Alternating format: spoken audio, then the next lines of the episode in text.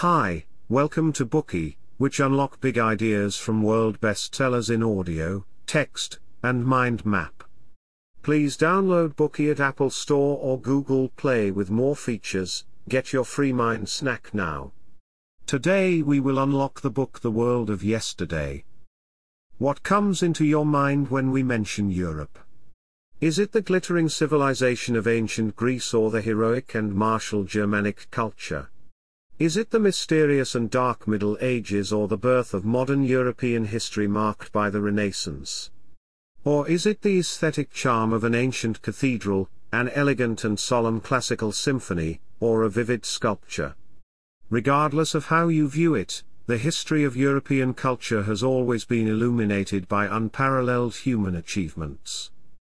However, twice in the last century, these mortal glories also suffered their most severe tests and the cruelest destruction. We are sure you already thought of the two world wars that threatened to wipe out all of Europe. Today we may understand the war's causes, the decisive points, and the outcomes, but we can hardly truly revisit those dark days by just considering their event logs. However, through the eyes of a literary giant who witnessed that era, and its disasters, the book The World of Yesterday may help us go back in time and experience those years of enlightenment and dark despair. The World of Yesterday is a posthumous work of the famous Austrian writer Stefan Zweig. After the rise of fascism, he was forced into exile and lived away from his home nation until his death. He wrote this book during that time. Zweig produced a profound account of the significant historical events of his generation in Europe, events that challenged peace and humanity. Zweig evokes the changing times as Europe slid back from peace and prosperity, and into destruction and turmoil. This book is a classic work of autobiography, blending one person's destiny with their times. Zweig was born into a wealthy Jewish family in Austria. As a teenager, he became fascinated with literary creation. He traveled the world and met luminaries such as Romain Rolland, Sigmund Freud, and many other personages. These figures had a great influence on him. As a prominent pacifist during the First World War, Zweig was devoted to anti-war movements. When the Nazis came to power in 1934, as a Jew, he was forced into exile. In exile, he wrote this autobiography. It bears witness to the end of the Golden Age. Disillusioned with the world, he committed suicide in 1942. Next, we will uncover the book through three stages of Zweig's life. Part 1 His carefree teenage years, and his pursuit of literature and art. Part 2 His concern for realities, how he matured and developed from a silent observer to become an anti-war activist. Part 3, his forced exile at the peak of his literary career due to Nazi persecutions. Part 1, carefree teenage years, and the pursuit of literature and art. The golden age of security was how Zweig described the period in which he grew up before the First World War. He was born in Vienna, Austria in 1881, a time of peace and prosperity for that nation. No one expected outbreaks of violence, such as war and revolution. The various classes in Austrian society felt secure back then. All aspects of social life reflected that feeling of security. For example, all citizens had the right to vote for whomever they chose. The state confirmed their rights and duties in statute, and laws and norms provided regulation. There was no inflation, the currency that circulated was bright gold pieces. Through continuous social and economic development, people saw their incomes and living standards rise. They could even set aside money and save for their futures. Scientific innovations spurred the continuous improvement of people's health and living conditions. These factors gave everyone confidence in a future of continuous progress where people could live good carefree lives, enjoying peace and prosperity. As in Austria, at this time across Europe, despite occasional minor dissent, the relationships between people were peaceful and friendly. Czechs and Germans, Jews and Christians, rich and poor, could all live in harmony. Even when people from different political parties badmouthed each other, there was still a sense of manganous generosity. Members of parliament might criticize each other in the newspapers, but in private, they would still sit together amicably over a cup of coffee or a glass of beer. People were tolerant of those who took a different stand or disagreed with them. They viewed such tolerance as a moral strength rather than a weakness. With continuity, stability, and development, Austria achieved overall prosperity.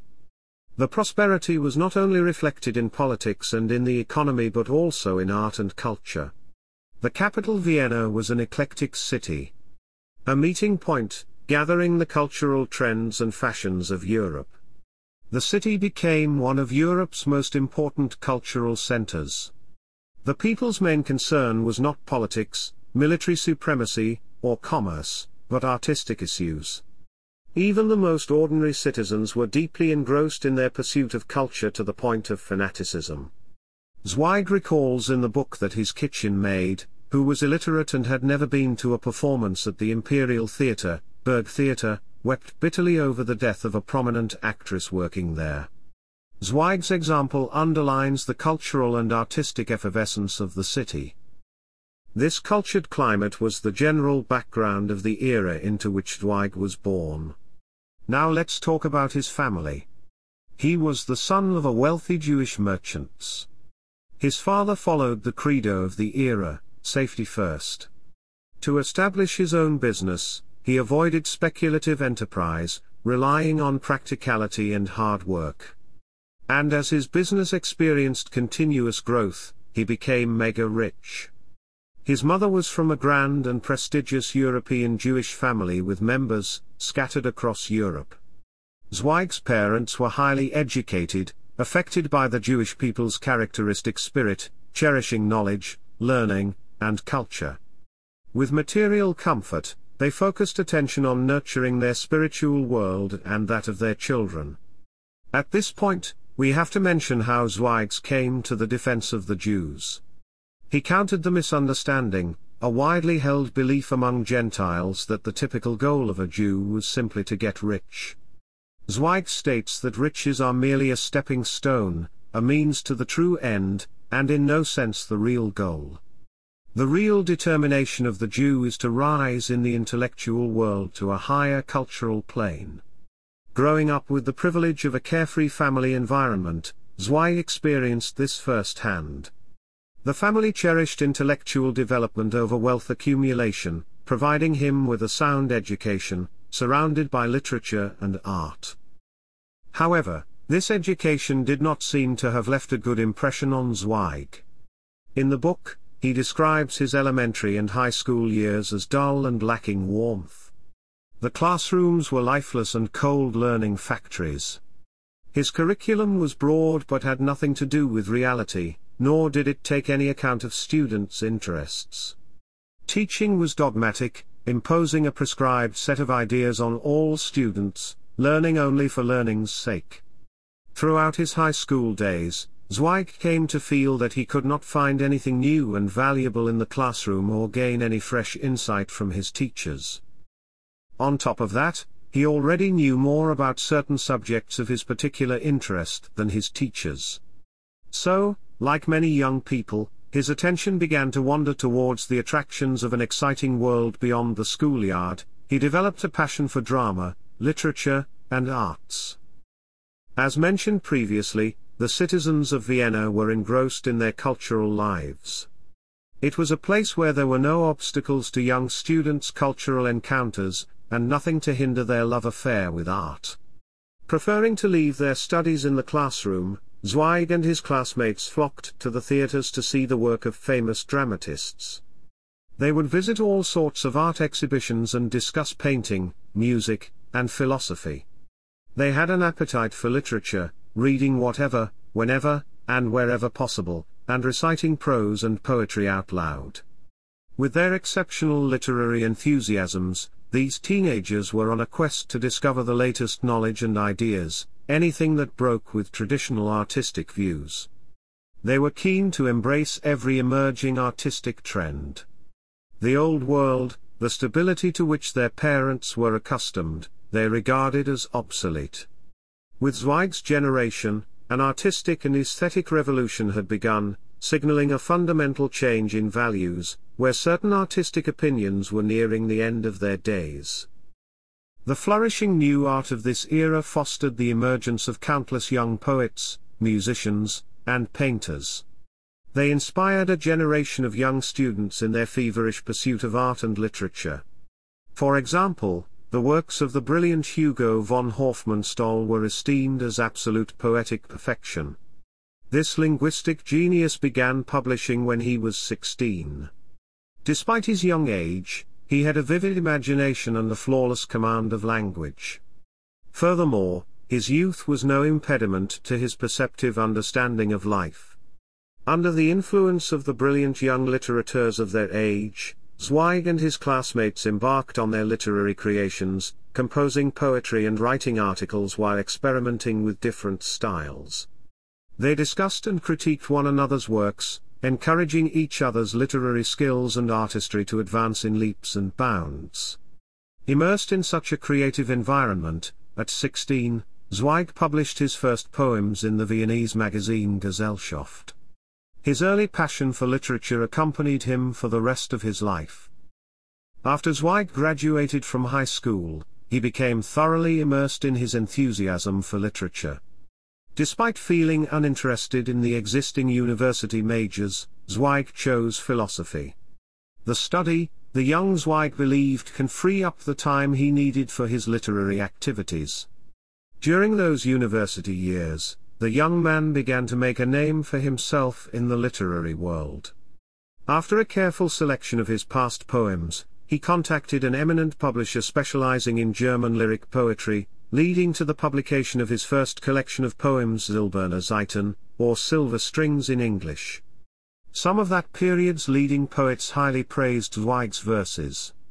Later, he successfully submitted an article to the column of the Neue Freie Presse, the most influential newspaper in Vienna at the time.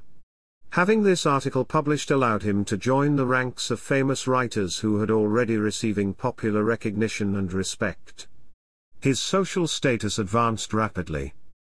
However, Zweig did not confine himself to the small circle of admirers he had established in Vienna. To step out of Vienna, and escape the confines of the upper classes, his status as a rich young master, he first went for a semester to study in Berlin, Germany. During this time, he came into contact with a wide variety of people from completely different walks of life, including alcoholics, homosexuals, drug addicts, poor kids, small-time artists, and so on.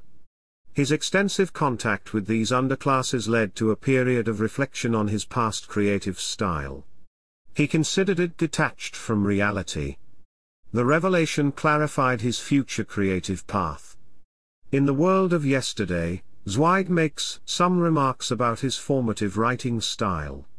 After his contact with the actuality of ordinary people's lives in Berlin, he felt a scent of perfumed paper lingered on all his previously published novellas. Those works were unrealistic and written with techniques he had acquired from others. He burned the full-length novel, which he had brought from Vienna to please the publisher. The confidence he gained in his high school years and all the praise lavished on his early work received a tragic blow. After his time in Berlin, Zweig continued to travel all around the world. During this period, he roamed and wandered across France, England, Italy, Spain, Belgium, the Netherlands, and the other nations of Europe. Zweig was affected by the remarkable talents of the many cultural celebrities he met throughout Europe, such as the Belgian symbolist poet Émile Verhaeren, the French sculptor Auguste Rodin, the Irish poet W. B. Yeats. He was impressed by these people's virtues of nobility, simplicity, and conscience. The experience of his travels enriched his life, providing artistic and spiritual inspiration, as well as urbane knowledge. Zweig's extensive travels made him a zealous internationalist, a man devoted to being a citizen of the world. Today we are just sharing limited content. To unlock more key insights of world-class bestseller please download our app. Just search for B-O-O-K-E-Y at Apple Store or Google Play, get your free mind snack now.